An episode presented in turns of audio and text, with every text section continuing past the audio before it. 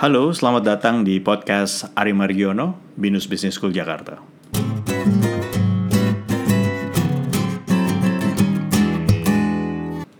Jika dalam senario satu yang harus dilakukan oleh perusahaan adalah eh, menjaga agar aktivitas bisnisnya tetap bisa berjalan di tengah-tengah krisis ini, maka di senario dua, bisnis harus lebih cermat dalam memperhatikan lingkungan sekitarnya.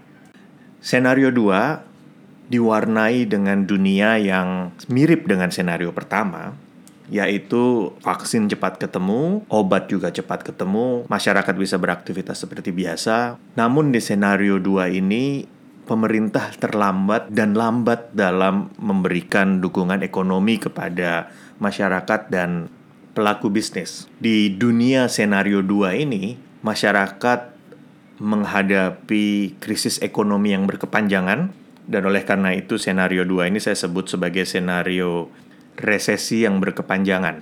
Namun kondisi ini bukan kondisi yang pertama kali dihadapi oleh kita. Di masa lalu kita sudah pernah mengalami beberapa resesi seperti ini dan berarti instrumen-instrumen ekonomi maupun bisnis model yang bisa kita kembangkan bisa mengikuti apa yang sudah terjadi sebelumnya.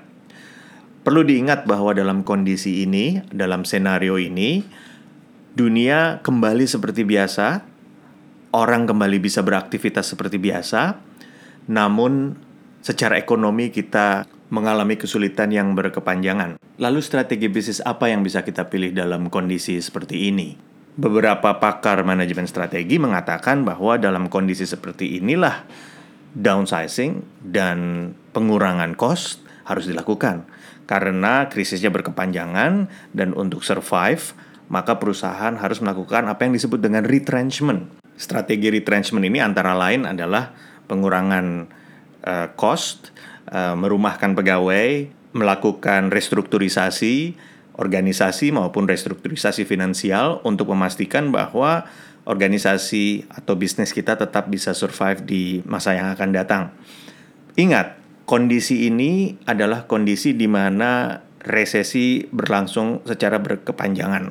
Sehingga organisasi yang slim, organisasi yang kecil, organisasi yang kurus, organisasi yang secara cost dapat dimanage dengan baik, ringan adalah organisasi atau bisnis yang dapat survive dan dapat bertahan di dalam gempuran resesi ekonomi yang berkepanjangan ini.